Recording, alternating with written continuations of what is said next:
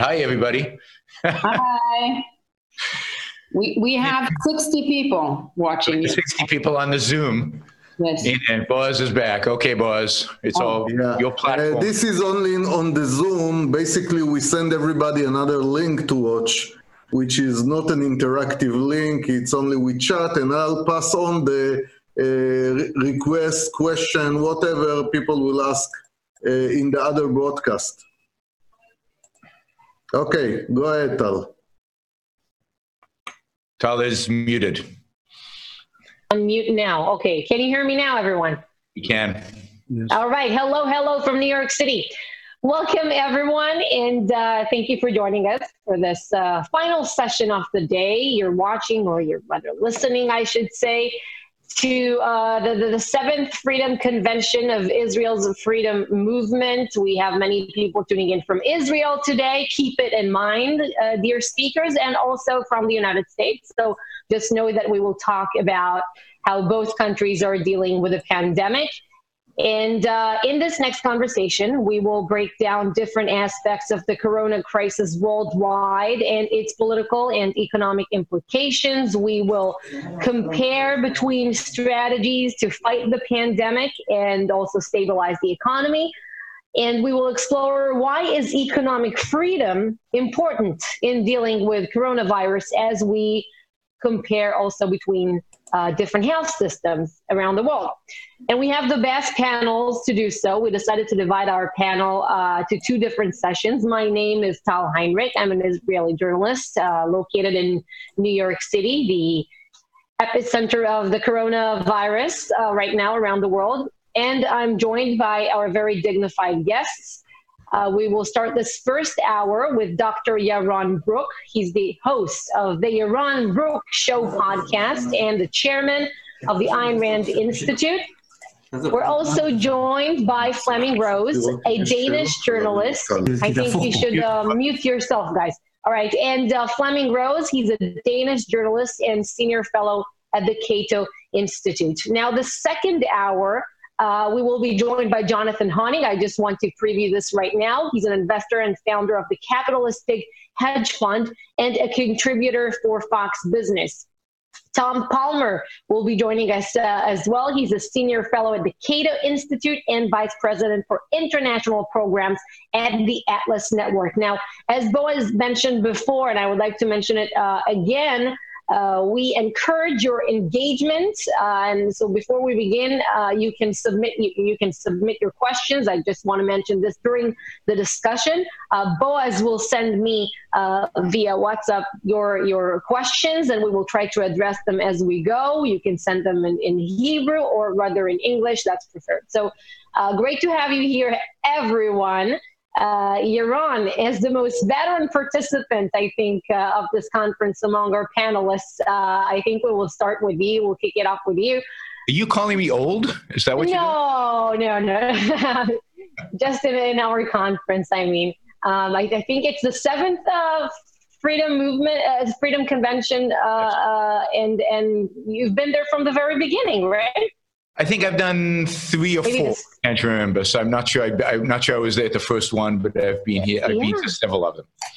So, so you know, we're all stuck in our homes, and we feel the crisis every day, every hour tell us what is your assessment of how bad things are for the US and, and, for Israel? You know, we know in what shape we entered this crisis, but question is in what shape are we going to get out of it? And I'm asking because I saw someone uh, on your podcast last week, they asked you if the US is going to come out of it being Venezuela. so no, I don't think we're going to come out of it being Venezuela. It takes it takes decades of of corrupt and socialist and uh, really horrific statist policies to get to the condition of Venezuela. But look, part of the great tragedy of what we're experiencing right now, and part of the great fail, which is government policy all over the world, is that we don't have a good assessment of how we're doing right now. That is, the data is not available. There is a real shortage of data because of shortage of testing, because the fact that we're not getting you know, the kind of sophisticated data we should be getting at this. And uh, the, the massive fail in the United States to test, test, test. The, the, U.S. for months sat on its hands and did nothing. Uh, bureaucratic red tape restricted the ability of private companies, private laboratories, even university laboratories and hospital laboratories to actually engage in testing. We should be today in a position where millions of people are being tested and we have a clear picture of how many people infected, how many are not, how many people in ICU, how many people do we expect to go to ICU. We don't know. I mean, everybody's talking about this peak demand at hospitals. Nobody has a clear idea. We've got models, but the models are not based on real data, and they should be. There's no excuse for, for this failure. So it's hard to tell. You know, we, as you know, in New York is hit hard. But hit hard means that the, you know, 1,300, 1,400 deaths we don't know how many people infected. We, we know how many people have tested positive, but we have no clue how many people have been affected because most people have not been tested. So we don't really know if 1,300 is a lot or little, uh, you know, if the death rate is high or if the death rate is low. We are flying blind here when there's no excuse to be flying blind. In terms of economics, there's no question we're taking a massive hit in the United States and I think in much of the Western world the fact that uh, our politicians have basically shut down our economies um, is is unbelievably painful, and unbelievably painful mostly for small business owners, for uh, people who work for small businesses, or people who work generally. You know, the working class. Uh, it is particularly harmful to people who don't have a lot of savings in the bank. So there is real pain out there that doesn't turn the United States into Venezuela. It doesn't turn the United States into a poor country. Yeah, we're still a very, very wealthy country. We still have immense productive capacity. We still have, relatively speaking, flexible markets. We don't have, unfortunately, free markets. We don't have capitalism. We, we whatever we come out of this, we're going to come out of this weaker than we were. We're going to come out of this struggling. We're going to come out of this poorer, not poor, but poorer. And it's going to be slow. It, this is not going to be a V shaped recovery. This is going to be a slow recovery to a large extent because of the way governments are responding. And because we live in a very mixed economy where so much of our economy is, uh, is command controlled by government or regulated by government in ways that restrict our ability to jumpstart it fast as we come out of this. Fleming, let's bring in you. The, uh, let's bring you in this conversation. Um, President Trump, he said that he won't allow the cure to be worse than the disease. Now, the biggest challenge for policymakers these days is to try to strike this balance between addressing the spread of the pandemic and, of course, uh, the number of, of, of, deaths, and also while trying to guarantee the well being and, and the welfare of the public. All that, as Yaron mentioned, while trying to shape policy decisions around uh, models based on incomplete or even biased data, if, if we look to China. Uh, so, given what we know and what we have, let's let me ask you this. What should be the objective of the administration? What are the priorities in this fight the way you see it? Hmm. just a few caveats. I'm sitting in copenhagen and not in uh, washington d.c um, and therefore i would be hesitant to um, to appear as an expert on what is going on in the US at the moment. But we have a very interesting situation here in Scandinavia where you have Denmark, where I'm now.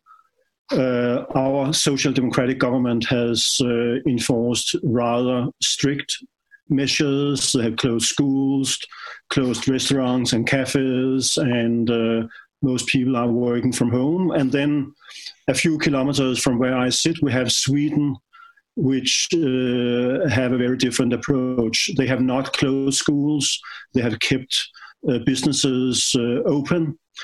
Um, right now, it seems as if the death rate in Sweden is accelerating compared to Denmark, but it's still within statistical uncertainty. And I agree completely with Yaron that, that, that the policies that governments are enforcing now are being done without any reliable data.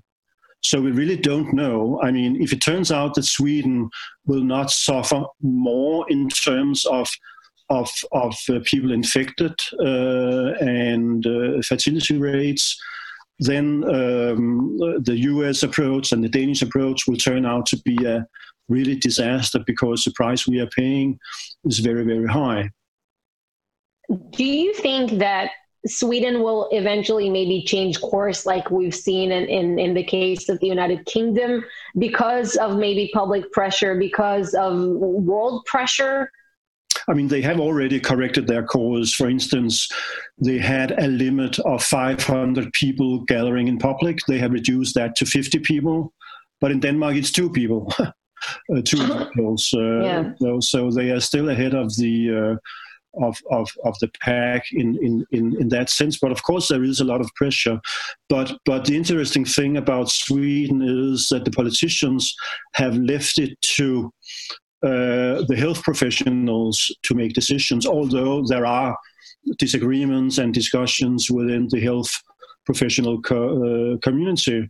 In Denmark, it's it's more the politicians and the government uh, who is speaking on this in public and communicating uh, key decisions. Um, but my bigger concern, I mean, I'm I'm not an economist like uh, Yaron, but I'm mm-hmm. concerned mm-hmm. about civil liberties and um, um, uh, I mean, across the board, our privacy uh, is being compromised, our freedom of assembly, and um, our freedom of movement have been curtailed. And, and of course, there are good reasons. Uh, there are at least some reasons for this. We still know, don't know how, how good they are, but uh, but but obviously uh, people are being infected and there are people who are dying from this uh, uh disease.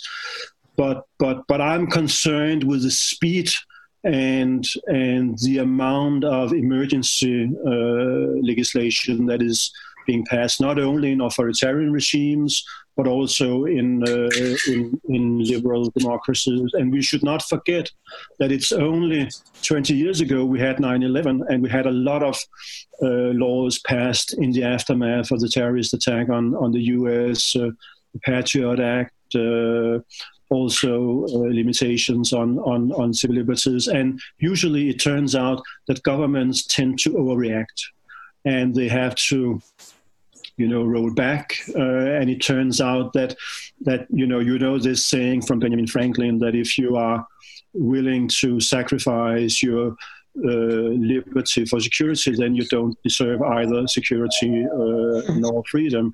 But we know for a fact that when you limit civil liberties in the name of security, you know that you are getting less freedom, but you are never sure that you will get more uh, security. And that's the kind of situation we are in now, I think. Tal, can, I comment, can I comment? Yeah, jump in. Yeah, first, it's, it's great to be on a panel with Fleming. It's always a pleasure. Um, I, I, agree completely with Fleming. I mean, the, the scary part of this is that government, whether in economic realm or the civil liberty realm, is taking on massive powers, powers that you know we really haven't had short of like World War II in the United States. And it, the government is on a war footing without Congress really debating this and declaring a state of emergency, without any kind of checks and balances. There's no mechanism for checks and balances. That you know, uh, governors declare emergency. They they you know they they shut down whole states and there's no way for anybody to object to say wait a minute maybe we're overreacting. Maybe there's too much here. The same with civil liberties. And the scary thing about all of this is that we know that one government once government takes these measures they almost never roll them completely back. They give you back some of it. They make you feel a little freer after the emergency is passed. But they never take it all back. And, and as fleming mentioned the patriot act the Patriot Act is still strong and going. If anything, it keeps getting reinforced. We have in the United States still FISA courts, which are secret courts with mm-hmm. with no uh, you know w- with no questioning, with no ability to really uh, check up on them. It is, and the more the government uses emergency powers, the more the government takes control the less freedom we're going to have on the other side of this. And and you could argue, okay, it's an emergency; they have to do something. I think they're I think they're way overreacting, but they have to do something. But every provision of emergency regulation should have a sunset, should have a hard end, should have criteria by which we come out of it, should have a plan. One of the shocking things about all this is not only are they doing it without data, there's no plan. There's no exit strategy. There's no what is victory, right? What, what, what does it mean to defeat this virus? What happens in the fall? What happens in the summer? They're winging it. Everybody is shooting from the hip, winging it, and you get a sense of unthinking, right? The, the opposite of a scientific approach. This is an approach of based on emotion and based on power politics more than anything else. I want to ask you: uh, is uh, wait, Yaron, just here. Uh, is fighting the coronavirus just like fighting a foreign enemy, let's say? I mean, do you think it was wise uh, to enact the Defense Production Act, the, the, the DPA? General Motors now were ordered to make ventilators, for example. So, what should be the threshold to uh, enacting this mechanism in your view? So I, I, don't know if you, I don't know who you are asking, but in my view, they shouldn't be enacting this mechanism ever. I don't think the mechanism should exist. Mm-hmm. I think the law should be taken off the books. All the government needs to do, let's say they need ventilators. All the government needs to do is take the market price of ventilators, add a 20% premium off of it, and tell the world we are willing to buy 760,000 ventilators, which is supposedly the deficit in the United States, at market plus 20. I mean, everybody will try to build ventilators to appeal to this demand instead of fighting the market, instead of trying to curse the market, instead of the government telling GM, you have to do this and this is how to do it. Use the market, provide the right incentives for the market to create the products that you need. Go into the marketplace and say, we'll buy as many masks as you can produce, or we'll buy a billion masks at this price and producers will go out there and try to build as make as many masks as possible. People will change their production lines to do this in order to make a profit. Use the profit motive. Use the, the marketplace in order to drive the production of things that are really necessary. And so, no, I don't think the government should view this as a war. It is not a war. Uh, I don't think the government should be enacting these special powers to force. I don't think they should do it during a war either, by the way. But I certainly don't think they should be doing it now. Use market incentives to create the products that we need. It's it's relatively simple to do. Uh, Fleming, give us a sense of, of, how is it being done in, in, in your area in Denmark right now. Uh, well, there are some differences in in in Europe. Uh, the Netherlands and Sweden seem to be the outliers. Uh, Denmark is somewhere in the middle, but uh, in in uh, in France you have curfew. in Spain, the army has been sent into the streets to to control that people are not um, uh, um, breaking uh, the new established uh, rules. But but but come back to come back to to to what Yaron initiated. I think unfortunately that uh, Yaron and I and and the other on the panel here, we are in a minority today. Uh, and because why can the government get a, get away with things like that? Because if you can frame this question as an issue of life and death, or security or freedom, then unfortunately the, the, the vast majority of, of people will will prioritize uh, uh, security and they are willing to sacrifice uh, freedom. And I think that is what is going on around the world. And the government, if they are able to to to frame it like they did after 9/11 with these surveillance uh, uh, initiatives, uh, initiatives, if you can if, if, you can reduce it, you know, why are you talking about privacy? This is a matter of life and death.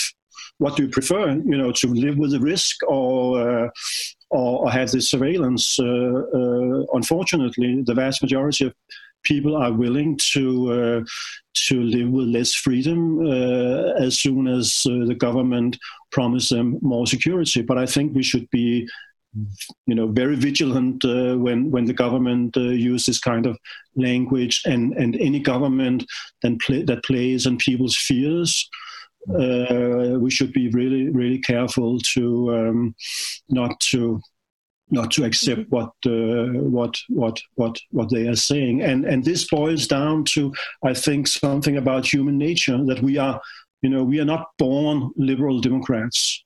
We are maybe in favor of our own freedom but we are not that willing to accept uh, the freedom of others uh, as soon as they use that freedom in a way that we don't like um, and and that's why every society and and every community has to to to re-educate themselves in exercising these fundamental um, uh, values like uh, freedom of expression, uh, tolerance, uh, and, and things like that. It doesn't come as you know a fact of nature. Mm-hmm. Yaron, many countries are looking to the United States to see how the leaders of, of the free world are, are handling this crisis.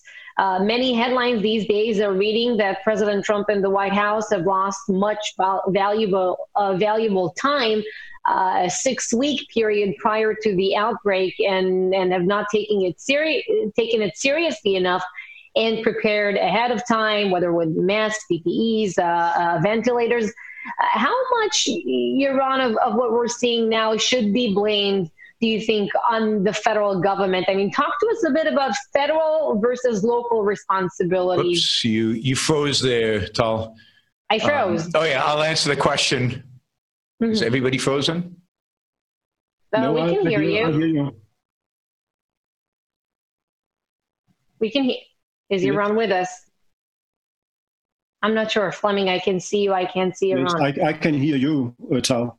All right. So let, us go back. Um, uh, I don't know if you can ask this, if I can ask you the same question because uh, I'm, I'm not sure about, you know, here mm-hmm. it's, it's a federal system versus local responsibilities. So there's a lot on, on, on the federal government and also a lot on, on the governors and, and every state around the U.S. has its own policy.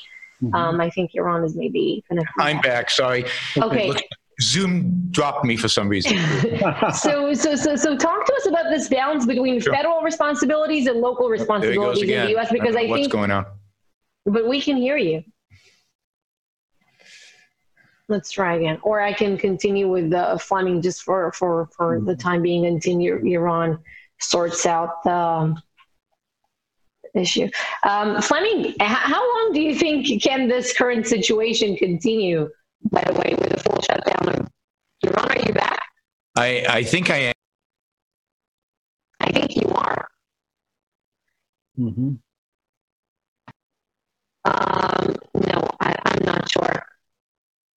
Fleming, but I can hear you, right? Yeah, I can I can hear you, but yeah. your voice is muddled somehow. But um, for how long can this go on? Uh, yeah, what do you think? Uh, I mean, I mean it, it, it, Yeah, I mean, it depends on the pain you are willing to uh, willing to live with. Um, you know, people have been living in, in, in times of long wars uh, with deprivation and uh, and all kinds of uh, very unpleasant things. But it's clear that that that this is a disaster for the economy and it will take a, take a long time to get back to normalcy. Uh, and and the more this goes on, and I think that's why you can sense a certain, you know, sense of desperation on behalf of, uh, of of governments around the world, and you have to strike this balance between you know getting the economy going because a, a disastrous economy will also cost lives. I mean, people losing jobs, uh, families falling apart, uh, uh, all these kind of things. And then uh, being responsible when it comes to physical distancing and and and uh, the necessity of uh, reining in the the virus. It's a balance that every government has to to battle with, and and I'm pretty sure that not all, not all governments will strike this, the the right balance, and there are governments who will fall uh, because of this, and and that's also one of the reasons why I think, you know, most governments will do what they have the power to do, and that is basically uh, limiting uh, uh um, uh, the freedoms of its uh, citizens. So, a couple questions to you here. Since you are in Denmark and you're an expert on, on you know what's happening in Norway and Sweden also right now.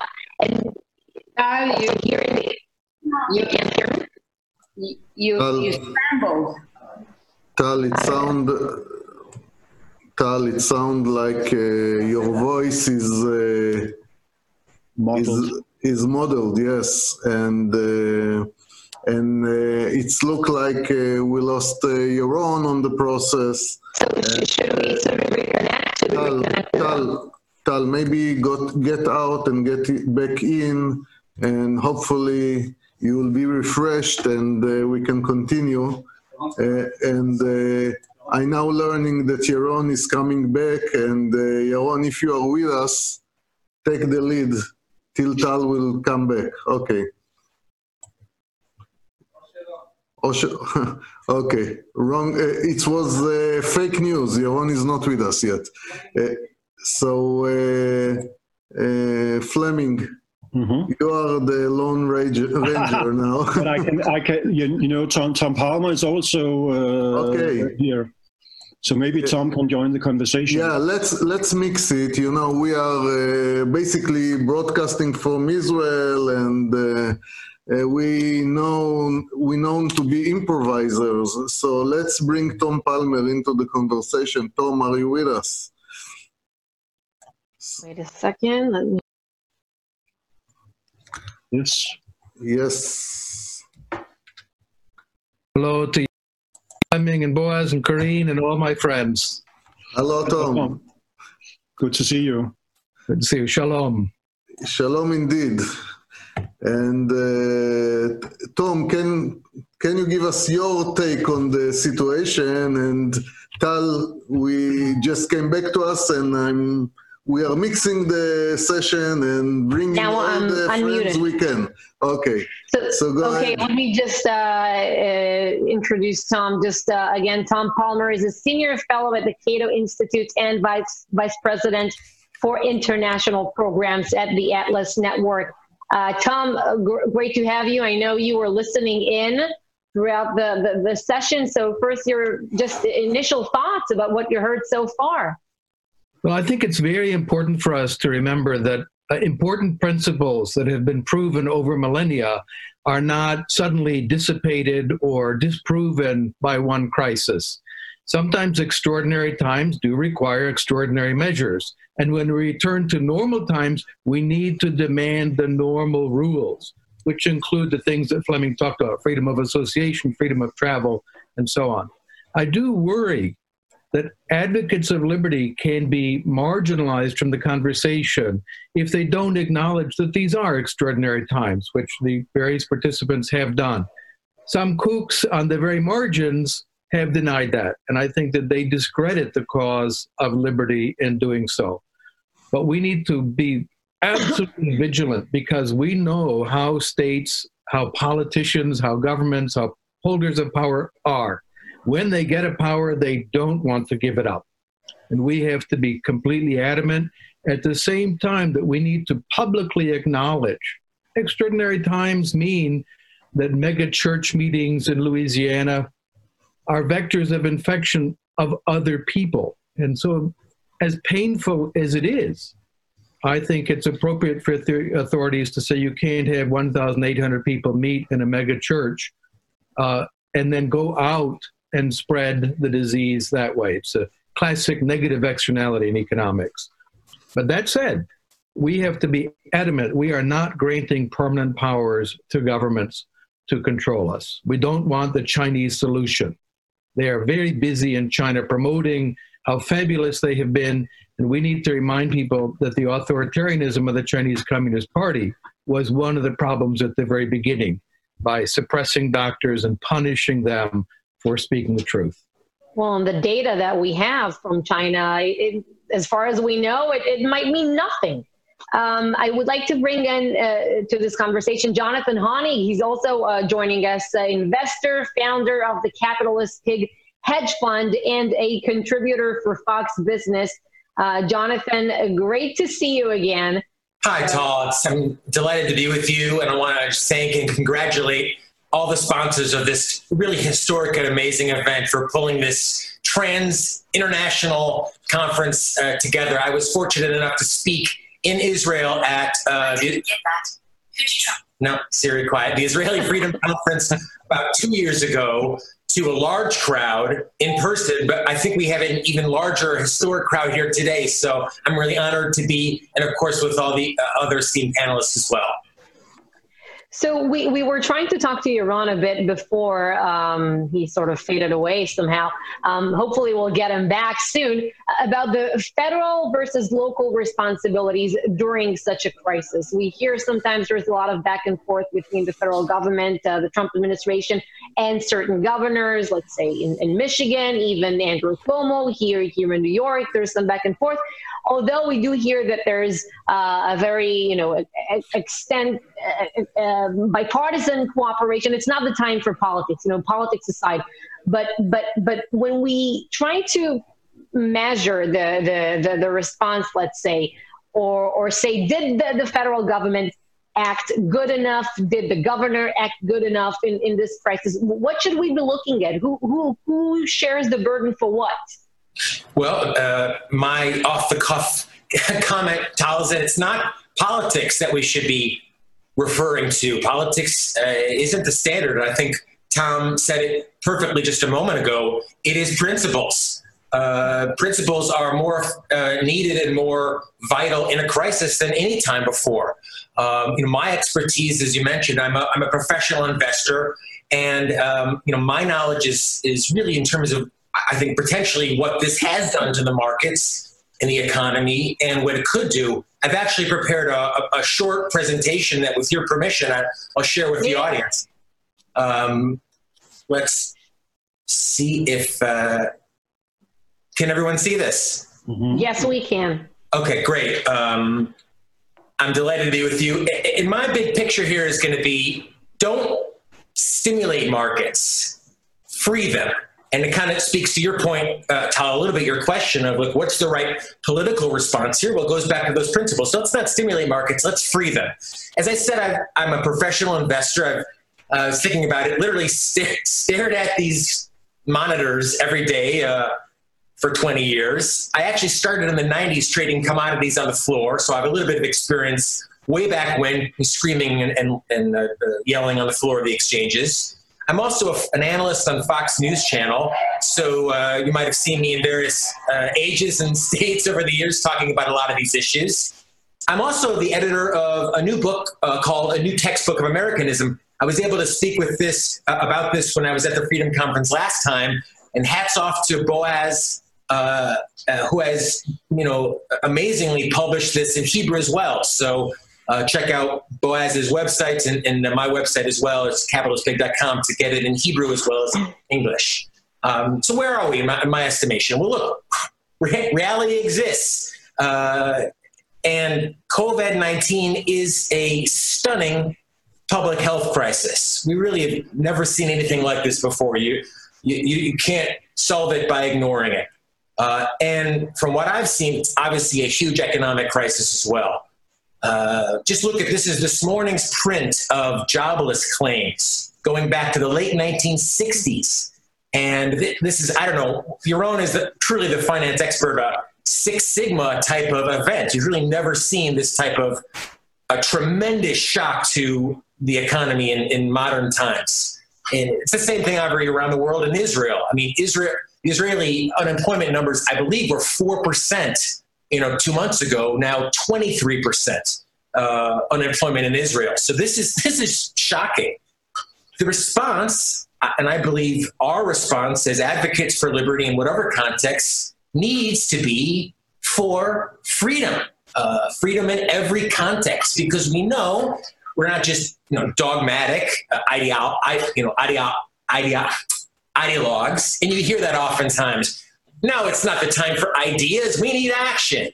But, it's the ideas, and it's specifically only the free human mind that can produce whatever the values that we need. Whatever we need has to be produced by people's minds, uh, people's reasons. And this comes down to health, medical equipment. I mean, Yaron, uh, Yaron Brook on his broadcast and even today talked about look, if we need you know ways to solve some of these issues with the uh, lack of supply in medical equipment, but it's also a bigger picture the economy. I mean, the only way the economy can recover, the only way any economy can prosper is through that economic freedom. But, but you know, what has been the response? Freedom? No. Uh, anything but. Anything but. It's been uh, from the get-go, inevitably, with some few exceptions. There's some uh, some minor regulatory uh, kind of, uh, loosening of regulations here in the states. It's been more government controls. probably most notably, the two trillion dollar stimulus bill passed, I guess, last week here.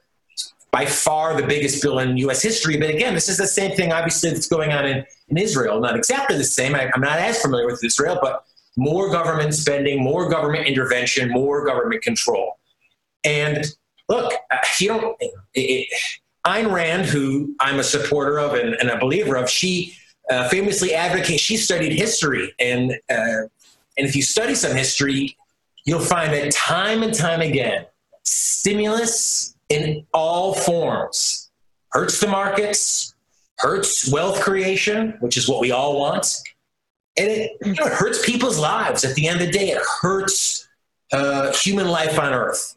And uh, uh I'm going to give you three examples. Again, we could. There's so much to learn about this, but hopefully, this inspires you to just uh, get out there to say why, if you really care about human life uh, right now, you're going to advocate for freedom.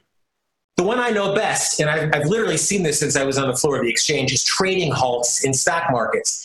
Now, it might seem kind of, I don't know, not that important to you all. Like, oh, who cares? So they stop trading. But you've been hearing a lot about it lately, right? Oh, stocks hit a, a circuit breaker, fell so far they they, they were halted again. Uh, circuit breakers are being, you know, and, and you know, basically, the government comes in and says stocks can only fall seven percent, and then we're going to they stop trading. You can't trade if it goes. Now they have you know different staggers along the way, but it's government putting an artificial floor or uh, on either how far markets can fall or how far they can rise over a certain time period.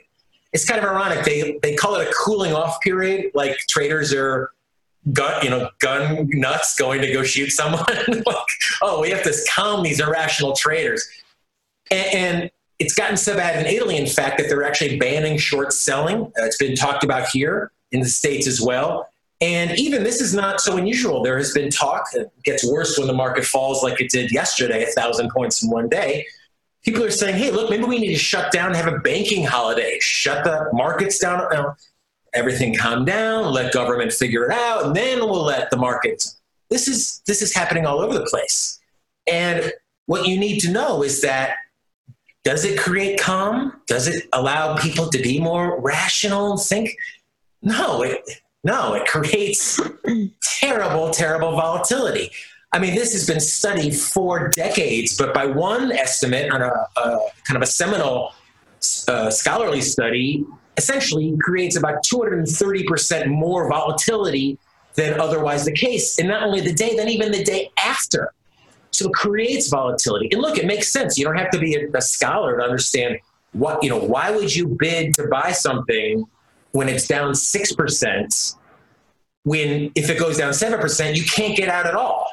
You know, I mean, I, I tweeted and, and uh, on, Twitter, you know, it's like, tell people the banks are going to close, you will create a, a panic. Tell people the markets are going to shut, you know, 100 points lower or that we can't change. And you're going to create a panic. Um, and we see, we've seen this time and time again. This is just from, I guess, uh, maybe two weeks ago market starts to fall. This is the S&P, no, this is the Dow Jones Industrial. Market starts to fall right at the open, hits the trading halt, da da da da da da. Trading is halted for 15 minutes.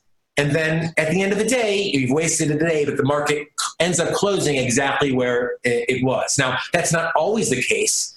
But the point is, is that these trading halts are artificial impediments and wealth destruction into the market on a very micro level. They create volatility. All right, now you're saying, okay, what does this mean to me ultimately? Well, just extrapolate that. Extrapolate that pattern of force in wealth creation and price discovery across the entire global economy. Uh, and that's what we're seeing now. It's not just volatility, but it's creating tremendous, and it will create tremendous malinvestment. I got a little shit on Fox the other day because uh, I don't know, maybe Stuart Varney said, "What do you think of the stimulus program?" I said, "It's going to create, it's you know, it's its size is terrible." He says it's because it's it's not big enough. I said no, because it's way too big. It's going to create tremendous malinvestment. Uh, what is malinvestment? It's it's a waste of money in effect. It's like burning money and wasting people's time, wasting people's efforts that inevitably leads to economic losses. And this is what intervention on, on any scale, and certainly this scale, always does. Again, I mean, there's the history on this is so well documented.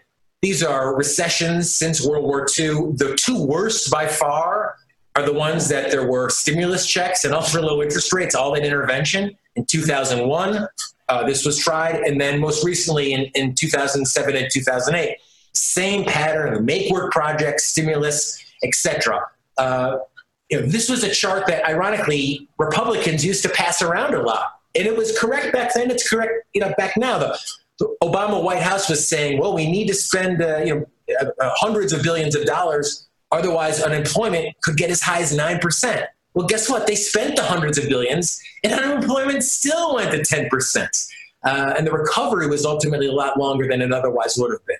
Uh, you might remember the Chevy Volt. You know, one of the terrible things now that's being discussed in 2020 is government, and it's just chilling to say it, but it's government taking equity stakes in um, U.S. companies. Now, look, they're just talking about airlines now, which is terrible to begin with. But you know, I, I watch prices at all day long, and I don't think it's ultimately just going to be airlines. I think it's most likely going to be insurance companies healthcare providers and banks as well. But Obama basically bragged that, you know, and the Chevy Volt, you might remember, was a car that the government minders who owned GM at the time, who were managing GM at the time, they spearheaded it. Well, it was malinvestment. I mean, GM was losing 50 grand on every Volt that they sold. So what was what was the point of it? And of course, ultimately they pulled the plug on it as well, and the taxpayer and writ large growth uh, was the victim. We're seeing the same malinvestment today. History is repeating ourselves. This is look from March. This is a headline from yesterday, two days ago. All this malinvestment is creating confusion in American Airlines. You have American Airlines now, U.S. Airlines. In fact, Trump was asked about this yesterday. What about these empty planes that are flying? They're flying because the stimulus package, the rescue package, requires them to preserve the service cap- capacity, right? Got to keep those jobs, got to keep people working. So they're burning through money even faster than they otherwise would if they have not been uh, you know, evading reality by a quote stimulus package. So it's it's we're seeing that malinvestment even now. It's like it's just started and we're already seeing money literally burn. Uh, and more important, people's time being wasted when it could be spent on moving on to something productive. Same thing now. Here's something being cooked up here in the U.S. Uh, ultra low interest rate loans to basically people, keep people employed, not given by a bank, of course, given by the government. And what the hell kind of a loan is a loan if it can be forgiven? I mean, this isn't a loan. It's like when Obama used to say the healthcare marketplace, it's an insult to marketplaces. A loan that is forgiven if you do with the it's, it's not a loan. It's a it's a redistribution of wealth and malinvestment on a grand scale. Seen this before? Herbert hoover tried all of this back in 1932 uh, came up and cooked up with a lot of this stimulus program. You know before roosevelt's great uh, new deal it was herbert's herbert tried uh, herbert hoover essentially tried it out and look trump is doing exactly the same thing you know uh, point after point after point after point. Mortgage subsidies, pressuring people to hold off on layoffs, big public works projects. Trump's cooked up a, a zillion dollar uh, stimulus bill, uh, you know, to put people on the job. So we're making the same mistakes again. Creates that malinvestment. All right. Again, we could do hours on that. Uh, but the third point I want to really briefly make is that it creates stagnation. Dr. Brook, I think, said it exactly right that, you know, Venezuela, it's kind of like become, I'm breaking my own rule by even saying the name, but like the Hitler thing, like, oh, it's as bad as Hitler, that's so easy. And saying something is as bad as Venezuela is also pretty easy because Venezuela is terrible, but it's not the only potential outcome of this type of intervention in the economy. I think Japan probably provides a much more realistic and I don't say horrifying, but certainly horrifying potential. you know, Japan has been stimulating. This chart only goes up to 08. You can tack on another 12 years. They have been stimulating for decades. Uh, mega stimulus in Japan. And what's been the net result? Stagnant wages, stagnant GDP, falling even further behind the US, uh, certainly than its competitors in the modern world. The stock market is still well below its 1989 peak in Japan. Uh, and real estate prices, you know, we've, we've got to prop up those mortgage, uh, keep down mortgage rates, got to keep real estate prices uh, high. I mean, even now, 31 years after, real estate prices have still not rebounded to that peak level. So the whole point of having markets, I think, at least my my POV these days, is that they have to reflect reality, not government control. You know, they, the whole point of having a market, unless you're just pretending it, the whole point is, is they're only useful unless they're reflecting reality. And all this intervention is creating volatility, it's creating malinvestment, it's creating the stagnation. So this is now more than ever we need to advocate for free markets because as I said, only the human mind can produce the values needed to solve the health and economic dislocation that exists. COVID is a reality, but we can solve it as creative entrepreneurs in all of our unique contexts. Um, now more than ever, government needs to get out of the way. Uh, and we're seeing it. I mean, this has just essentially started a couple days ago, but this notion of dining bonds, you know, you can essentially buy $100 worth of your favorite uh, restaurant, give them 75 bucks today, and in a year, whatever it is, it's a discounted uh, gift certificate. You can support it. It's a, it's a way I love. It. It's kind of securitizing uh, uh, uh, restaurants and being able to support them at the same time.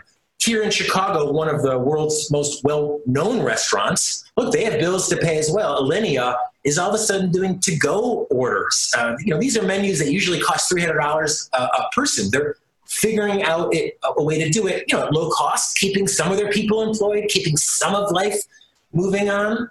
Um, and of course, on a much more kind of practical level, I mean, look what uh, Dyson is doing. I mean, mm-hmm. these are the geniuses who are saving our lives. Don't make them sit at home watching YouTube videos.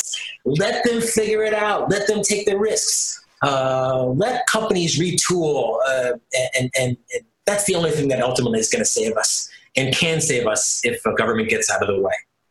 So, crisis, as I said, and as Tom said, I think so eloquently, it's not when we should abandon principles. It really is when we need principles the most. And I applaud all of you all over the world who are joining us these days because you're truly part of the solution in advocating for these ideas, especially now. Now, I'll say one more thing uh, Steve Jobs famously always had one more thing. I did promise a stock pick or two in my promo video, so I'm going to get to that. But first, I just want to thank you all before I switch back to my own uh, photo, and just thank you all, especially our sponsors, for uh, for including me today. Um, if uh, we do have some questions, Jonathan. We have some questions. Uh, Boaz is sending me questions from the audience, but I wanted to follow up on what you presented because you mentioned Hoover, you mentioned Roosevelt uh, and the New Deal, but you know, people around the world are now wondering. They say the huge 2008 bailouts and money printing following the financial crisis uh, never caused inflation. So why wouldn't we just write the same successful prescription again and save the economy? I just challenge all those assumptions. Uh, you know, it, it, it didn't cause inflation, but it did cause and you know, this was kind of a common rallying cry of, uh, of a lot of so-called fiscal conservatives. You know, they're not they're absent in America now these days, but it did cause the most moribund recovery in modern history. It was really only in the last six months that you started to see any of those traditional measures of, you know, I mean, it, it and he, you know, it was pointed out it, the recovery through the Obama stimulus recovery was slower than oftentimes growth during the Carter administration in the 1970s, you know, 1 and 2% uh, growth, and all that uh, expenditure, which was only checked, thankfully, to the opposition of a lot of Republicans who demanded a, uh, what did they call, oh, the sequester bill at the time. So um, it, you know, people chalk up the bailout of, uh, of uh, GM and all the money spending and the money printing at that time as a, as a success. What they don't see the unforeseen consequences uh, that you always see as a result, most notably just a terribly moribund economy for a decade or more. And, and I want to go back again to the New Deal because it's something that we keep hearing in Israel. Uh, some lawmakers have brought us up uh, over the last two weeks. Uh, I think Ofer Shelach from the Blue and White Party uh, was one of them. Uh, if, they bring it as an example of how the U.S. government saved the economy after the 1929 crisis. How come these narratives are so wrong and yet they prevail? Well, I think some of it is, uh, well, I think ultimately it, it's, I think ultimately it's philosophic. Uh, when you say someone's going to lose their job, people are losing their jobs. I, you know, and this is why I think ultimately it's a philosophical battle. Is that people's response is government has to do something. We have to do something. Government has to step in and do something. People are losing their jobs, and boy, well, we can't have a, you know, Trump especially, and, and many Americans talk in this nationalistic tone. We have to have an airline industry. We have to have a steel industry. Uh, and again, it's abandoning those principles. One um, element of history that is quite helpful, uh, Tal, is people might not remember before the Great Depression that began, you know, after the essentially after the stock market crash and when all that intervention began, there was a uh, less than year depression in 1920 that no one even talks about. And it wasn't Herbert Hoover, it was William Harding, who did exactly the opposite of everything that's being advocated economically today. He slashed taxes, he cut uh, federal spending. The government did not lower interest rates. The Federal Reserve did not lower interest rates to stimulate the economy. And unemployment went, I believe, from 12% to 2% within a year and a half, within two years, the, uh, the economy. So it's called here in the US the, you know, the forgotten depression. So the history has been completely told wrong. Uh, it's a government saved the economy in 2008. And what's underlying that map, that uh, ignorance, I think, is that altruism, because the sense is, well, we just can't leave people free. What would happen? People, you know, it, it, it, it denigrates the creative entrepreneur and also the benevolent, the benevolent individual who would help people who they cared about, who were honestly in need in times like this. Jonathan, I want to stop you right uh, there because I want to take it uh, to Europe right now, back to Flemming for a second, because we talked a lot about what's happening in Israel and the stimulus package that they're uh, debating now. They're also struggling to form a, government in Israel. That's a whole different uh, aspect. But uh, Flemming, uh, what is being done or, or debated in, in, regards to saving the economy w- w- where you are now in Denmark or mean, Sweden is in a different situation right now because their economy is still somewhat alive. But but what are you hearing there? Mm-hmm. Um, well, I think that um, in in in Europe, most governments are shutting down businesses because we are in an, in an emergency uh, situation.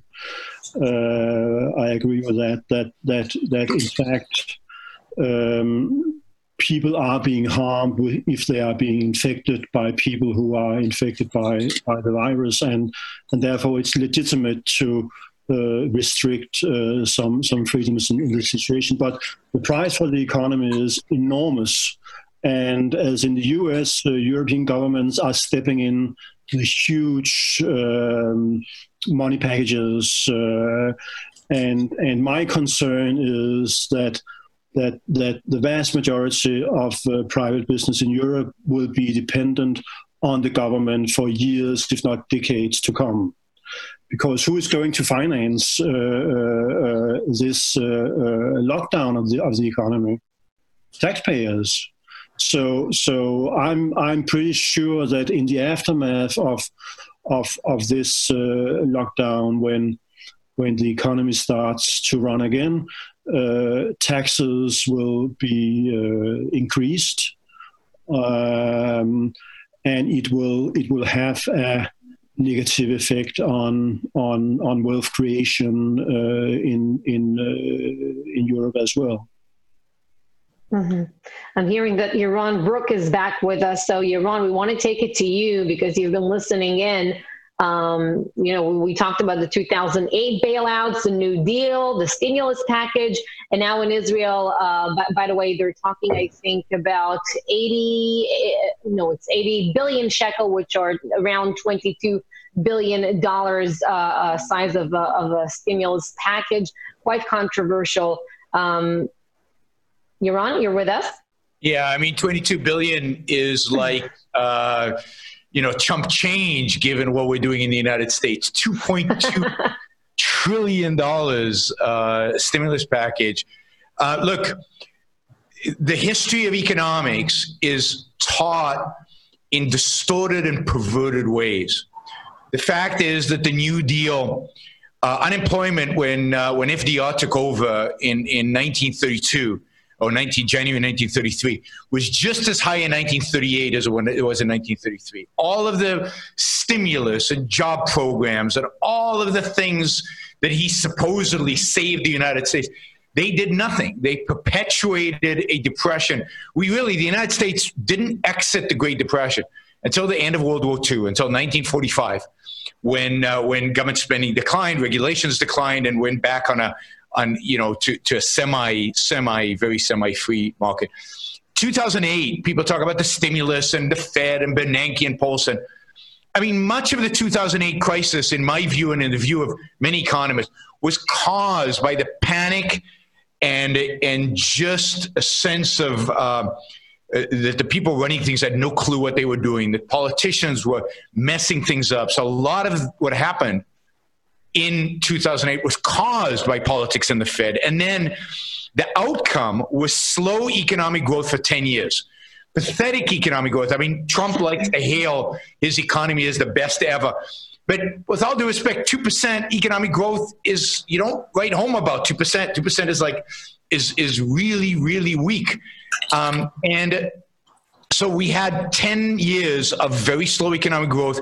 And one could argue the growing of bubbles and growing of malinvestment and misallocation of capital that the crisis now is worse, I think, in markets and elsewhere because of all the things that were done under uh, the Obama administration and during the 08 09 crisis by the Fed. So these things build on one another. In many respects, the 08 crisis, I mean, we don't have time to go into this now, but in many respects, the 08 crisis is a consequence of the security regulations that FDR passed in 33 and 34 uh, during during the Great Depression. These things, these government interventions, come back to bite us sometimes decades later. But the fact is, you know, markets work, and if we left markets free, if we let markets alone, yes, there's sometimes down phases. Yes, there's certain times where governments needs to step in uh, to help, like with the coronavirus, to help maybe isolate certain groups of people and maybe have emergency measures for short periods of time to, to, to test and to isolate the people who actually carry the virus.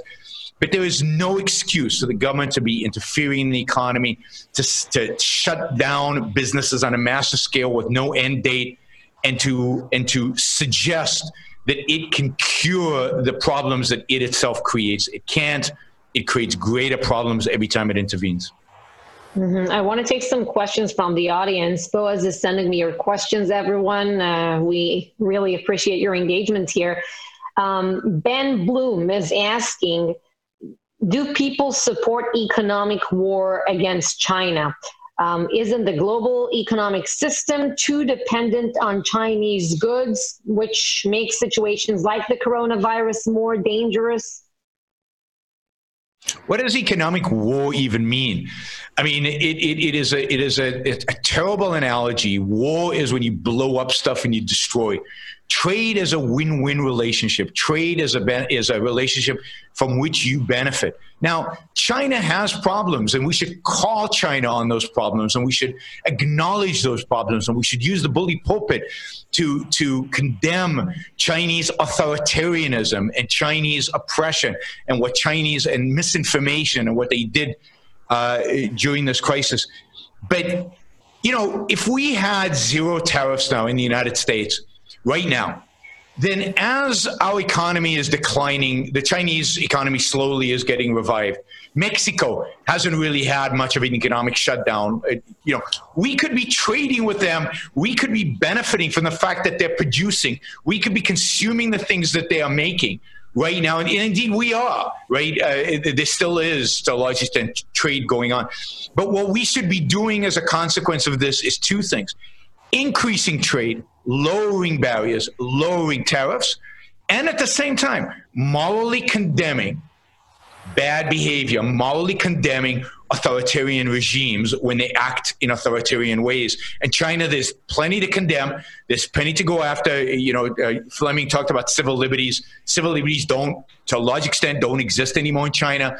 They've been in decline over the last five years. I mean, they never, never were great to begin with, but certainly over the last four or five years, they've been seriously in decline, and they're at a low. They're, they're getting closer and returning to the days of, of, of you know totalitarianism, and we need to condemn that. But I think stopping trading with them is a would be a massive mistake, uh, both for us and for the prospects of liberty within China.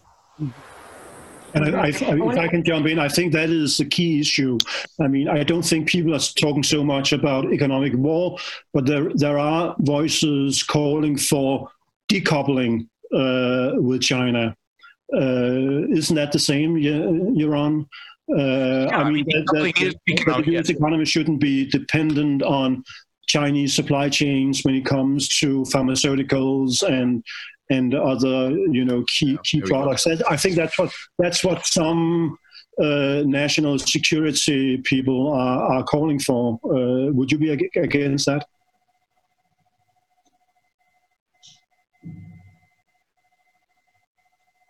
Is Yaron, Yaron, can you hear Flemming?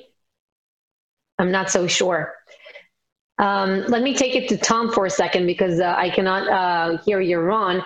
Um, we'll circle back to it a bit later. Uh, Tom, you're with me, right? I am indeed.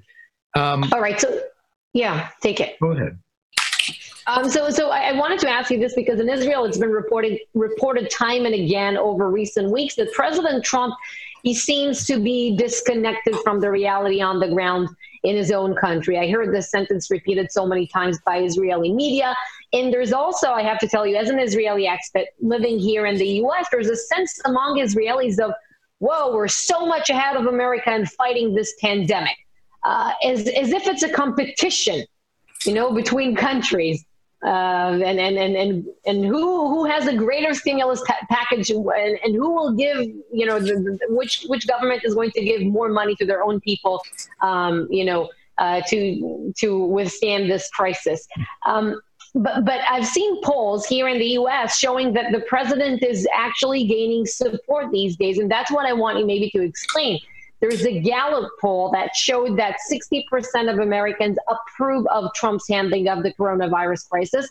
And on Friday, on, on Friday, I think President Trump's approval rating hit uh, 45.8%, which is the highest since January 2017. So, what are you reading into this? I think that the explanation there is psychological and not economic or political. In a crisis, people want to run and stand behind daddy's legs. And Trump, despite the grotesque incompetence of the government response here, authentically grotesque, the misinformation, the outright lies that have to be walked back by, by all the experts afterward, uh, he stands there and talks to people every day. And so it's like hearing daddy say, Things are okay. I have it under control. This is a natural and normal response. The crises, uh, the perception of a threat, generates what uh, Karen Stenner, the uh, political psychologist, called authoritarian groupiness, collectivism, and the desire for the man on the white horse, or in this case, the big daddy, to save us. Give him more power and he'll save us. I think that's what's happening. The objective record, going back to Jonathan Hoenig's point about reality, has been incompetence, simple incompetence on the part of our government. And I should add one more thing. Um, Jonathan Hoenig's wisdom is scarcer than hand sanitizer in the United States right now. A very difficult to find people who will speak this way because the Republicans have signed up with Trumpy authoritarian collectivism nationalism, scapegoating of minorities.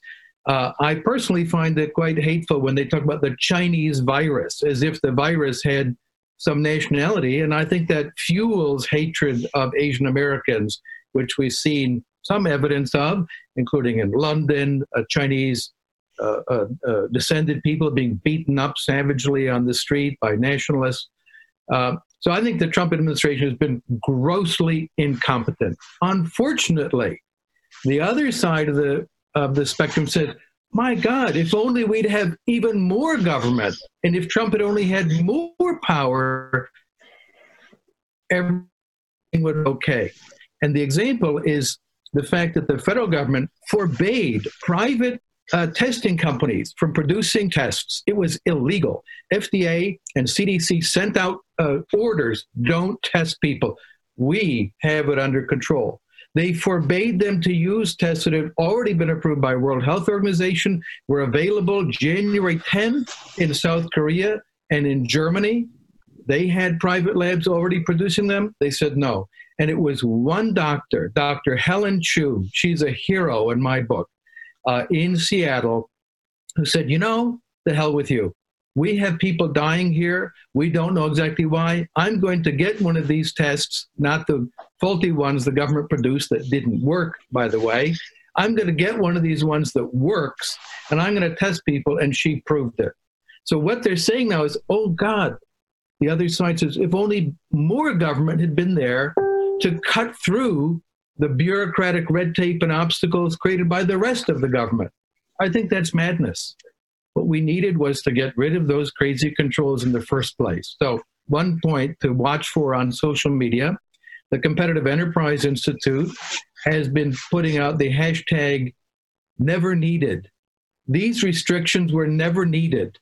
We should get rid of them. Yes, cut through the bureaucracy, but get rid of them. There are four federal agencies that regulate respirators in the United States. Well, gosh, it's amazing. It's difficult to get them. One uh, uh, fashion designer in New York had to get a permission tweet from the governor of New York, a personal permission to be able to convert his dressmaking shop into producing face masks because it was illegal. They couldn't do that. So the governor had to say, I give you my blessing. I personally will tweet unto thy unto thee the right to save lives. This has got to go. Can I mm-hmm. just you know, first let me apologize for the terrible internet here in Puerto Rico um, that keeps knocking me out. I agree completely with Tom. Tom, what, what, Tom just said is absolutely right. Look, at times of crisis, people like to rally not just around daddy, but around the flag and particularly in our in our in this time of, of tribalism and collectivism, which is on the rise in America, which is on the rise all over the world, people like to rally around a strong leader who seems to know what he's doing, which is dubious about Trump, right? But but at least speaks and commands authority. And that's that I think explains what's happening with Trump's approval rating. But think about it this way: when after 9/11 George W. Bush, who I think responded in pretty pathetic way to 9 11, um, approval rating jumped up to 95%. 95. So 60% in a time of an emergency is not that high. Right, it's not. It's not a. It's not a particularly high, given given the tendency of people to to rush uh, towards anybody who seems to be strong. I mean, look at the Democrats rallying around uh, Andrew Cuomo because he seems presidential because Andrew Cuomo seems like a strong leader. Uh, this is a sad tendency that we all have. And again, I think the consequence of that is we give too much power to politicians during these times, and we never get it back. We never get those freedoms back. And uh, indeed, all the deregulation that we've heard that's going on in America today, it's not going to last, unfortunately. Uh, Tom, you know, there, there's one thing we haven't talked about so far today, and that's the, the health system. We have so many people tuning in, listening to us, uh, Yaron, Tom, and, and, and Jonathan, and, and Flemming uh, from all around the world. We have people from, from Israel, and we have people from Europe, um, many also here in America. But you know that many people outside the United States, and this is something that I found out, found out since uh, having moved here, are under the impression that the U.S. health system is is some sort of a beacon of free market. And I've seen many posts on social media of people praising their country's universal healthcare systems as if the corona crisis is going to make the argument once and for all against private healthcare. Uh, so here's my question to you, gentlemen. How do you explain to people that the U.S. health system is, is not really so much what, what they might have had in mind? Uh, Tom, you, would you like to take it? let me just jump off. I think we should look around the world for solutions that have worked. And the South mm-hmm. Koreans, not say everything in South Korea is wonderful, but they had the right response to this going back to 2015 when they had their MERS um, uh, uh, outbreak. Uh, they said, oh my God, we have to enable and free private enterprise to respond to these things. And they were very quick out of the box because they did not box up private enterprise. The US has a command and control system. We don't allow something that many countries do allow, which is if a drug has passed some tests in Israel or, or Germany or, or Australia, why should it have to go through the same tests for seven years in the US? It doesn't make any sense. So there's no reciprocity in the United States, and that's something we should do. And many other countries have done that, but the US has a highly protectionist system that we don't allow those drugs or, or medical devices to be imported from abroad. Uh, it's very restricted. The other element, of course, is there's uh, a great deal of crazy controls and massive amounts of money washing in that makes there's not it makes it almost impossible to have a market in many services there are no prices go to a doctor in america or a hospital and say oh that's interesting how much will that cost i've had that experience I say uh, what, what do you mean? I said, How much will it cost? I don't know. You'll just get the bill. Yep. Well, that's not a market if you can't engage in, in looking for prices like a, a consumer. That's crazy. So you have third party payment systems, which is locked in by our tax code, goes back to World War II. So everyone, because your medical care is a non taxable benefit, you get it from your employer. Well, the consequence is you're limited in job change. It has negative impacts on the labor market. And in addition, in effect, what you're getting is prepaid medical care rather than actual insurance. So if you look at real insurance markets, prices tend to go down. But we have almost no health insurance. It's actually just prepaid medical care. Well, think about that in any other service. Imagine you had prepaid automobile care.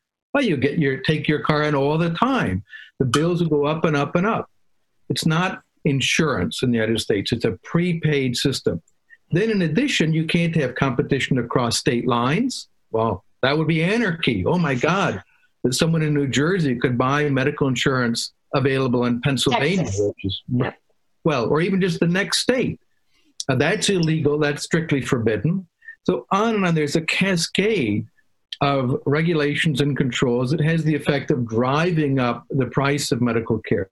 Now, there are some advantages in the American system. It's not all bad. It's not the Soviet Union, but it is definitely not laissez faire. Uh, and in some regards, it's less of a free market than some European countries have.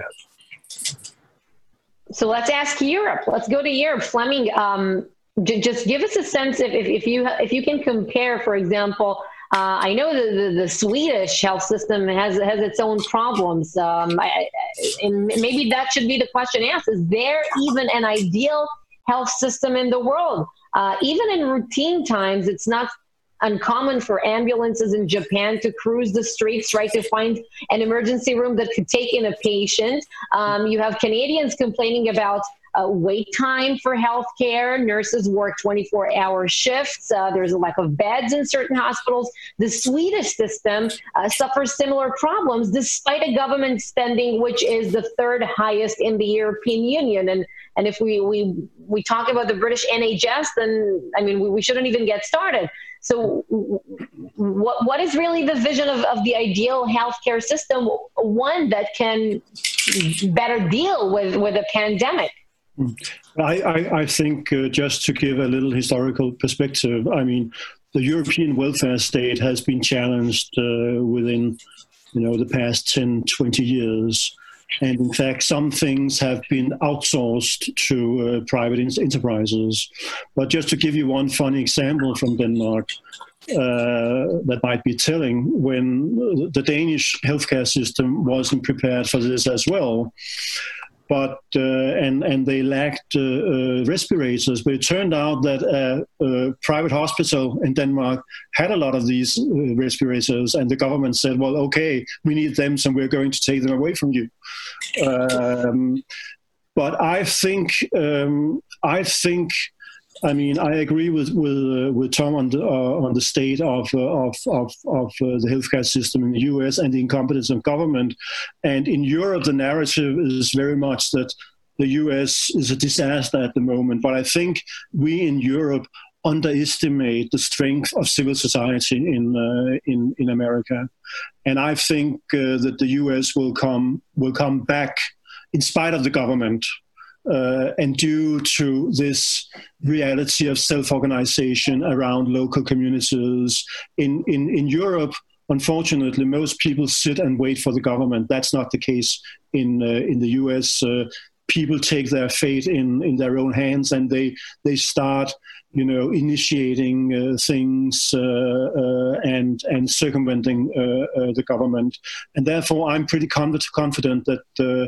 at the end of the day um, my big concern I, I, have a bigger concern regarding Europe than than than the US while at the moment it, it, it, it looks the other way around.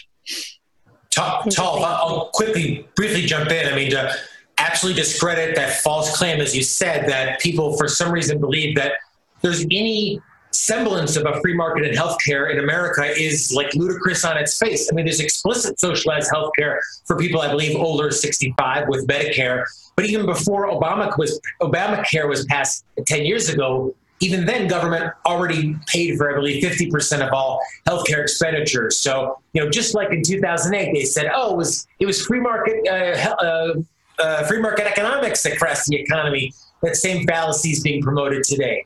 And I, Flemming, I, uh, it's great to see you, by the way. I'm such a fan and uh, um, just appreciative of all that you've done over the years. Um, I wish I had your confidence, frankly, about Americans, because there does seem to be that sense of well, government's got to figure it out. And uh, you know, as as Tom and others have mentioned, there's losses that perspective of how can a creative minds figure this in the absence of coercion. I mean, maybe now, for example, Apple, who famously has sat on you know all these billions of dollars for years, who knows? Maybe they can open up for-profit exclusive boutique only hospitals. Maybe they roll up these boutique doctors that have been popping up.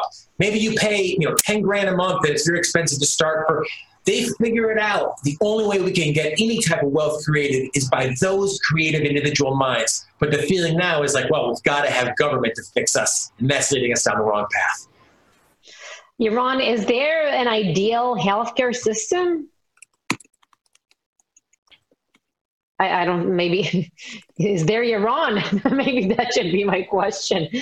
Um, all right. Um, let me continue um, and I'll, I'll, go to Tom here. You know what I found very interesting, uh, gentlemen, how in recent weeks supporters of almost every ideology that we know, they feel as if the corona crisis is emboldening their initial beliefs, uh, meaning green activists believe that it's a wake up call from Mother Earth. Uh, socialists believe that the pandemic is the ultimate proof of why we need a universal health system. Maybe that's the reason why Bernie is, by the way, still in the race. Maybe it will generate some momentum at the end of it. We don't know. Um, and then you have conservatives that are now saying, oh, we told you so about the national debt. Uh, what do you think should be our main takeaway once this wave of, of pandemic is, is over? What should this experience teach us for, for the future? Well, let's do a round here. Jonathan, we'll start with you. Well, I mean, you're, you're absolutely right. You left off actually the mystics, uh, the, the, the, uh, religious people who are saying, well, this is God getting us, you know, God is paying us back for living, I don't know, a sinful life. So, uh, you know, it harkens back To a famous quote of a, of a Democratic, kind of a famous Democratic uh, uh, leader here in the States, Democratic Big D, the Democratic Party, Rahm Emanuel, happens to be a Jewish guy, but uh, famously said, uh, never let a crisis go to waste. So, of course, they're all taking advantage of this crisis to push push their own uh, agenda. Uh, Dr. Brook, I think, has has, uh, nat- has uh, theorized, and I think he's right that this is going to hasten the, nat- the explicit nationalization of healthcare in America. Uh, certainly going to uh, explicitly hasten fascism in terms of government holding uh, policies. And I think the only way to do it is to stress the practicality of free markets and, and stress the history, which demonstrates every time that type this, time this type of intervention has been tried, it's failed on its face. Let's continue this round. Um, Tom, what do you think this experience should, should teach us from for, for, for the future? What should be the, the takeaway? How do you see it?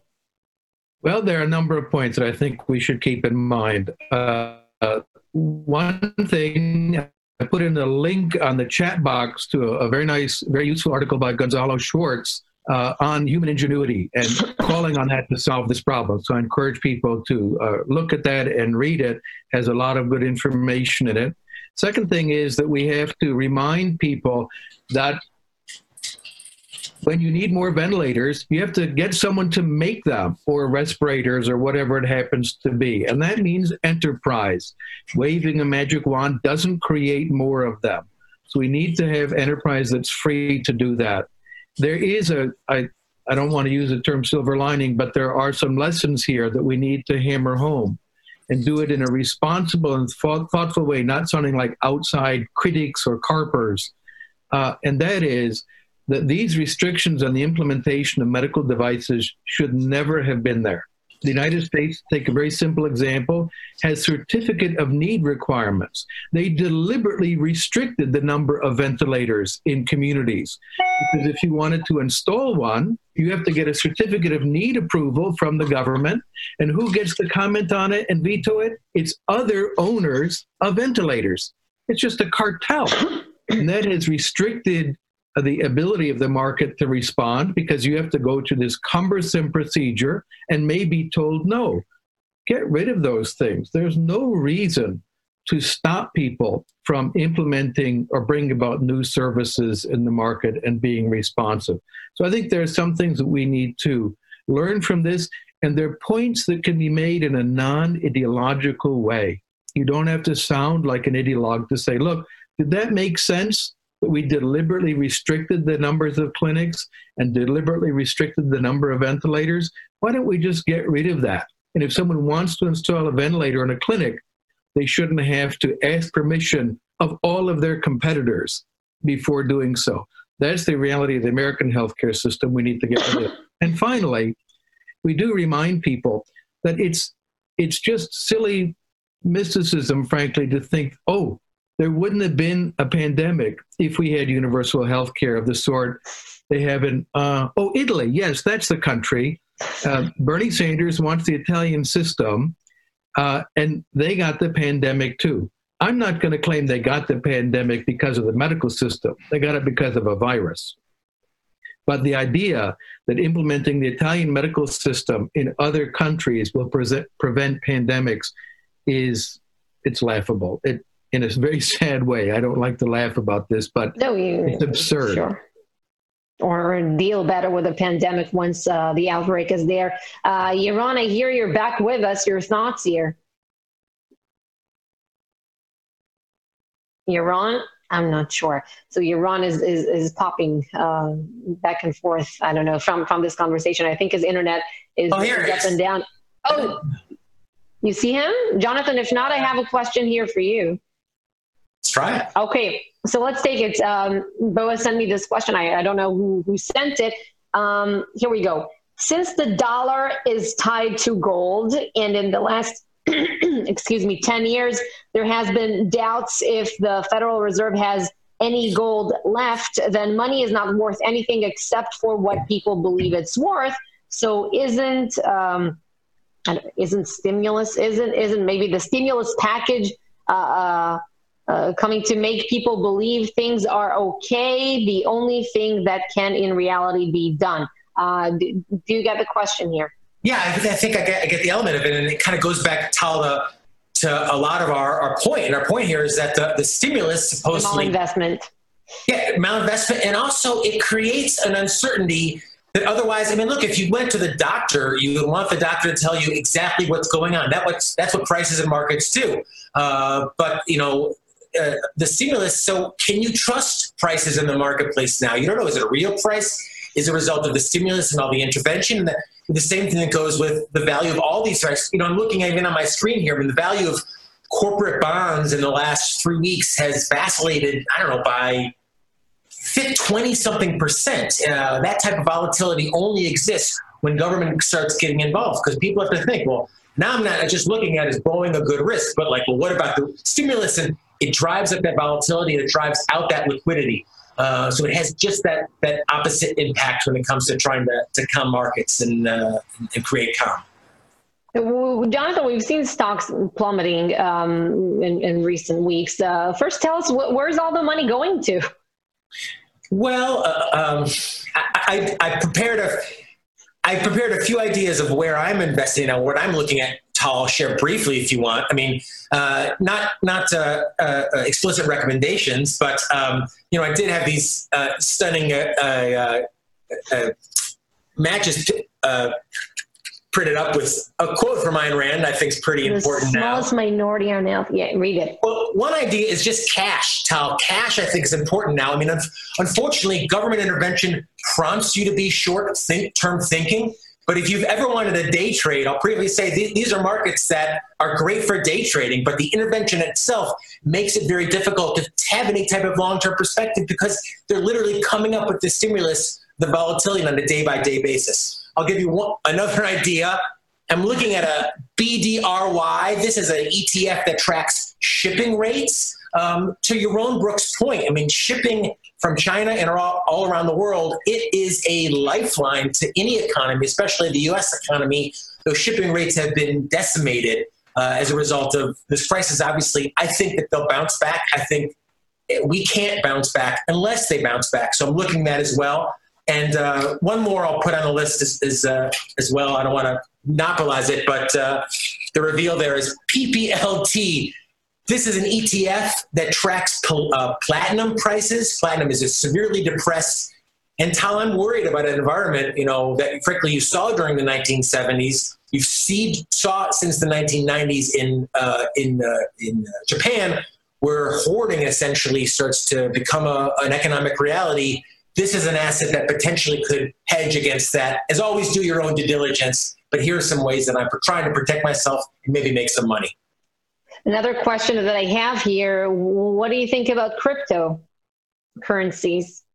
Uh, you know, I, I, I'm not involved in crypto as well. It, to me, it, it's trading like any other risk asset. I mean, again, I, am not. People get very passionate about about crypto. Um, it's performed very poorly as of lately. In my sense, is crypto honestly is an asset uh, that was born as a result of the government intervention that Dr. Brook and uh, and uh, Tom have alluded to.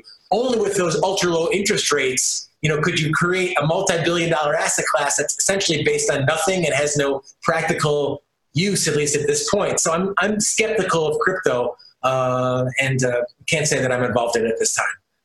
All right, one more question to you, Jonathan, uh, that I have here from the chat. Um, I understand you are opposed to government offering stimulus to companies in times like this. Do you suggest leaving companies and, and economies to collapse? Isn't it better to offer stimulus packages based uh, uh I don't understand the rest of it. But sure. uh, you don't want to have a, you don't have companies.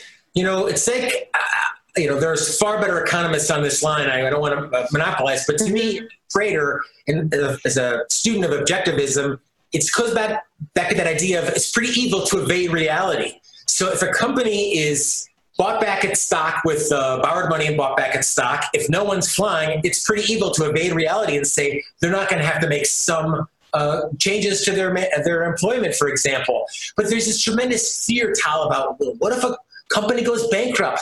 Look, American, Delta, and United have all been bankrupt within the last 20 years. Planes kept flying, stockholders lose money, and bondholders, oftentimes a little more wise, wizened, haven't seen, haven't seen what happened to the company, take over. Um, so that's what always can't be seen. You know, uh, von Mises and others, Henry Hazlitt, have talked about economics as a second and third level uh, consequences. That's what's all about. So, if, for example, you could see that regulation uh, taken away, I mean, what if in the next five years you had uh, Microsoft, Apple, uh, um, uh, Costco, and Walmart all getting into the hospital game, into the healthcare game? Maybe, as I said, they, it's like a subscription model, like a gym. You know, we. I mean, Amazon was talking about it. It could be something really tremendous, but it's what we can't see, and that's why we need these creative geniuses to get in the game, and that's why government got to get out. Mm-hmm. Tom, uh, let's you, Tom, Tom, let's bring you in. But uh, I should make uh, a quick point that about stimulus versus liquidity in the market and having the banking system respond, and then in addition, a an insurance policy we really don't need stimulus. This is a supply problem. It's not collapsing demand or liquidating previous malinvestments. This is a supply shock. People are not enabled or able to produce wealth. It's the effective wealth that creates demand in the economy. The problem is people can't work. That's the problem. Now, there is an issue involved in this. You think about uh, friends of mine who are now out of work. Uh, what's going to happen if they can't pay their rent? And if this goes on for three more months? I do think that we that it is reasonable to say government may be an insurer of last resort in such circumstances. But don't fool yourself into calling it stimulus we don't want people to go out and buy more stuff in the stores the whole point is that that kind of uh, behavior should be limited to limit the spread of a contagious disease, a public health problem. But I don't think it's unreasonable to say that those people who are on uh, hourly jobs, uh, that suddenly they can't work, they're in the service industry, service, service in- uh, that uh, they that they. Oops, I'm getting a feedback. Getting a feedback. An echo, yeah, An echo, yeah, it echoes. Uh, uh, that they, sh- that they sh- should not be, should able, not be able to support themselves. So call it that, deal with that as an emergency measure, but it isn't stimulus. That's not what the economy needs. And the example that Jonathan gave, which I heard on the radio this morning, of the airplanes flying an entire jet with two passengers and That's seven crew members, uh, all so that they can continue to get the money. It doesn't make any sense. We're just throwing wealth away. If you say, look, if you close down, the government will help to provide funding that comes at the expense of all of us to make sure we don't end up with 25% of the population unable to support themselves. I understand that, and that point should be made in that fashion, but not as a stimulus uh, that just doesn't make any sense. It's incoherent. Uh, no, there are certain res- restrictions on, on what companies can do with, with the money they receive from the government uh, as part of the relief bill. Uh, what's the reasoning behind that? And, and, do you think it's really necessary? I know they can't buy their own stock, and, and they if you pay a certain amount from the money that you're receiving, it goes directly to pay your, your, your workers, then it, it it's just it counts as a not as a loan, right? It counts just as, as, as money given by the government. To whom are you directing that? Um, take it, Tom. Well, I it's think yours. The, the the big danger here is it is coming with all kinds of controls. And Jonathan mentioned first off requiring airplanes to fly empty and burn up uh, uh, fuel. This doesn't make any sense. It's a traditional Washington D.C. stupidity. But then the other element is that Steve Mnuchin announced they're going to look into buying them. This is extremely dangerous. If what you say is, as insurer of last resort, we're going to enable the payment of wages at some percentage for people who currently are saying, uh, we can't feed our kids right now because the whole economy shut down. It's a cost that will be borne by all of us. But to then say, oh, in exchange, we get to own all these private firms, that's just a catastrophe. And we really have to draw the line at that in a, a very robust way. We don't want government to end up buying all of these companies in America. Uh, it, it's a horror. And I keep telling my left uh, wing friends who are demanding this. Do you really want Donald Trump, this person you hate and have demonized so much, to own all of those companies? This would be disastrous. And I think that we need to pitch that and say, do you want that to happen? And some of them have said, oh, yeah, I hadn't thought of that because they don't understand government isn't the celestial deity, it's just a bunch of people. It's just a bunch of people, and we don't want those people to have that kind of control over our lives. Yeah, uh, Pandemic quick- or not. quickly, quickly jump in if I could, Tom. I mean, like we in the states, it's very common to kind of make fun of the post office, whose service is inevitably terrible when compared to private market alternatives like like FedEx and UPS. And I, I'd literally be scared for my life getting into an airline owned by even partially by the federal government. Tal, again, we talked about unintended consequences. You know, are smart young engineers, CEOs, going to want to go work for a company where CEO pay is limited? Are they going to attract the best talent? Uh, it, it is a long-term prescription for disaster for any type of recovery. Kind of re-echoing our themes here about this notion of I'm here from the government, I'm here to help, inevitably has a disastrous result when it comes to people's lives and the economy writ large. Jonathan, I have another question here for you. It says, uh, how fast uh, will the dollar lose its value? Is it possible the dollar will rise first because a lot of borrowing w- was done in dollars? Well, again, it's it's difficult to know because you've got like waves of stimulus crashing into all these other. Dr. Brook has made the point, and I actually think of him, and and uh, Flemming actually alluded to a little bit, essentially saying, you know, if you're a you know dollar is going to decline ultimately relative to what? I mean, is it is it going to decline relative to the euro? No offense to our many European uh, viewers, but uh, would you rather hold dollars still? U.S. is still relatively more free, much less entitlement state. Perhaps could decline relative to gold, uh, but you know it doesn't have to be that apocalyptic dollar collapse uh, to make for a very difficult and very uh, weak economy that ultimately hits you a lot more. But I'll say, I mean, if you if you want to bet on that, if you want to invest on that, there's an ETF which is UDN. It's Umbrella David Nancy. That goes up as the value of the dollar goes down. Again, not an investment recommendation, um, but if you think that that's what's going to happen, that's how to play it in your portfolio. Um, okay, Yaron's internet is, is not uh, stabilized yet. Is it really so, uh, worth let- a tax break, honestly, Yaron, to be in Puerto Rico when you can't get a good internet connection? No offense, Iran. Well, can I he has uh, a- Al, a for lagoon? Flemming, uh, let, let, let's get you in this. Um, just uh, I a just few more want to, words. to make a comment on what Tom Tom said. Uh, I think if we, I mean, you're talking about the United States and Israel, and I'm talking a little bit about Europe, but I think the, the global picture here is that the state is going to play an increasing role in economies around the world as a consequence of uh, what is happening now. And at the same time, the state is also limiting our civil liberties and individual uh, uh, freedoms. And, and my concern is that Tom has spoken eloquently about the rise of authoritarianism uh, uh, and populism uh, in, in other parts of the world. And my concern is that, that, that the, balance, the balance will tip uh, in favor of people who are being, you know, fooled to uh, turn security and belonging into ultimate values. I mean, life is dangerous by definition, and there, we are all, we all running risks every time we exercise our civil liberties.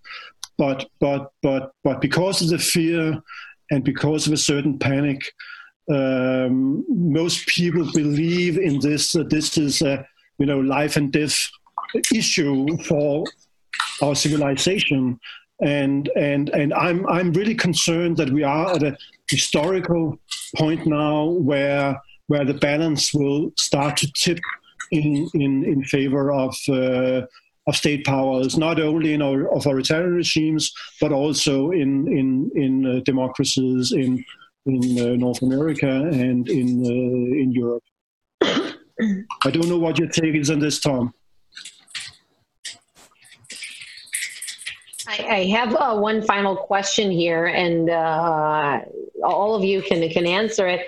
Um, if government mandates that businesses must close, uh, shouldn't government have to pay for the damages done to business owners and, and employees? I mean, we, we talked about it, uh, but, but if you can somehow maybe repeat, where do you stand? If it's the government closing, shouldn't government pay? Flemming, you can take it. I'm not an economist, but uh, I mean, as a matter of common sense, I, I think, of course.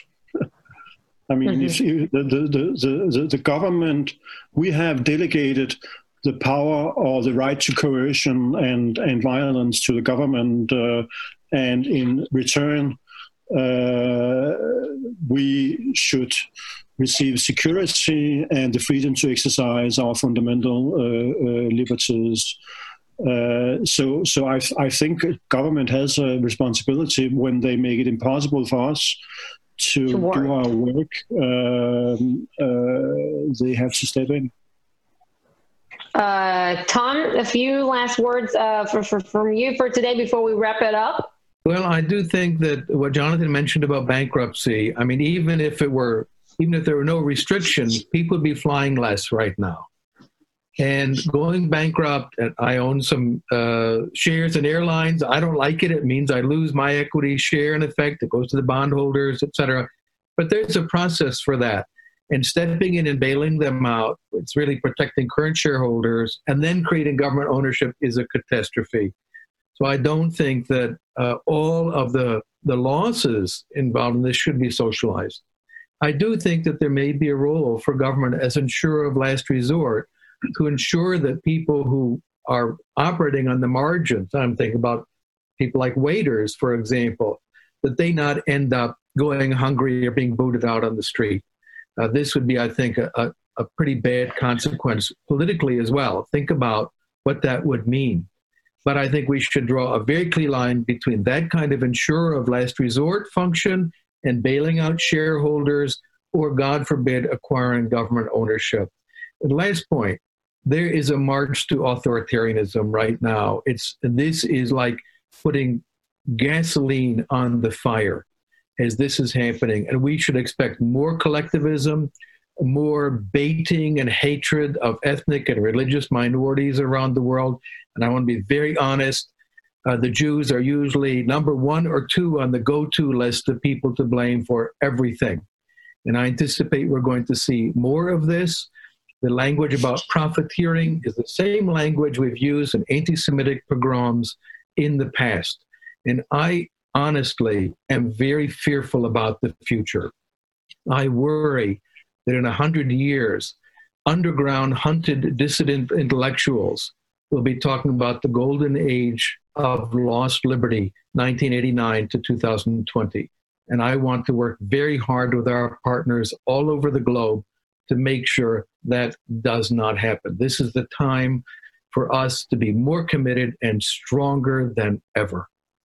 I was hoping you you're going to shift to to a more positive uh, tone because I, I, did not want to close this uh, beautiful discussion on this very somber note that you uh, said before.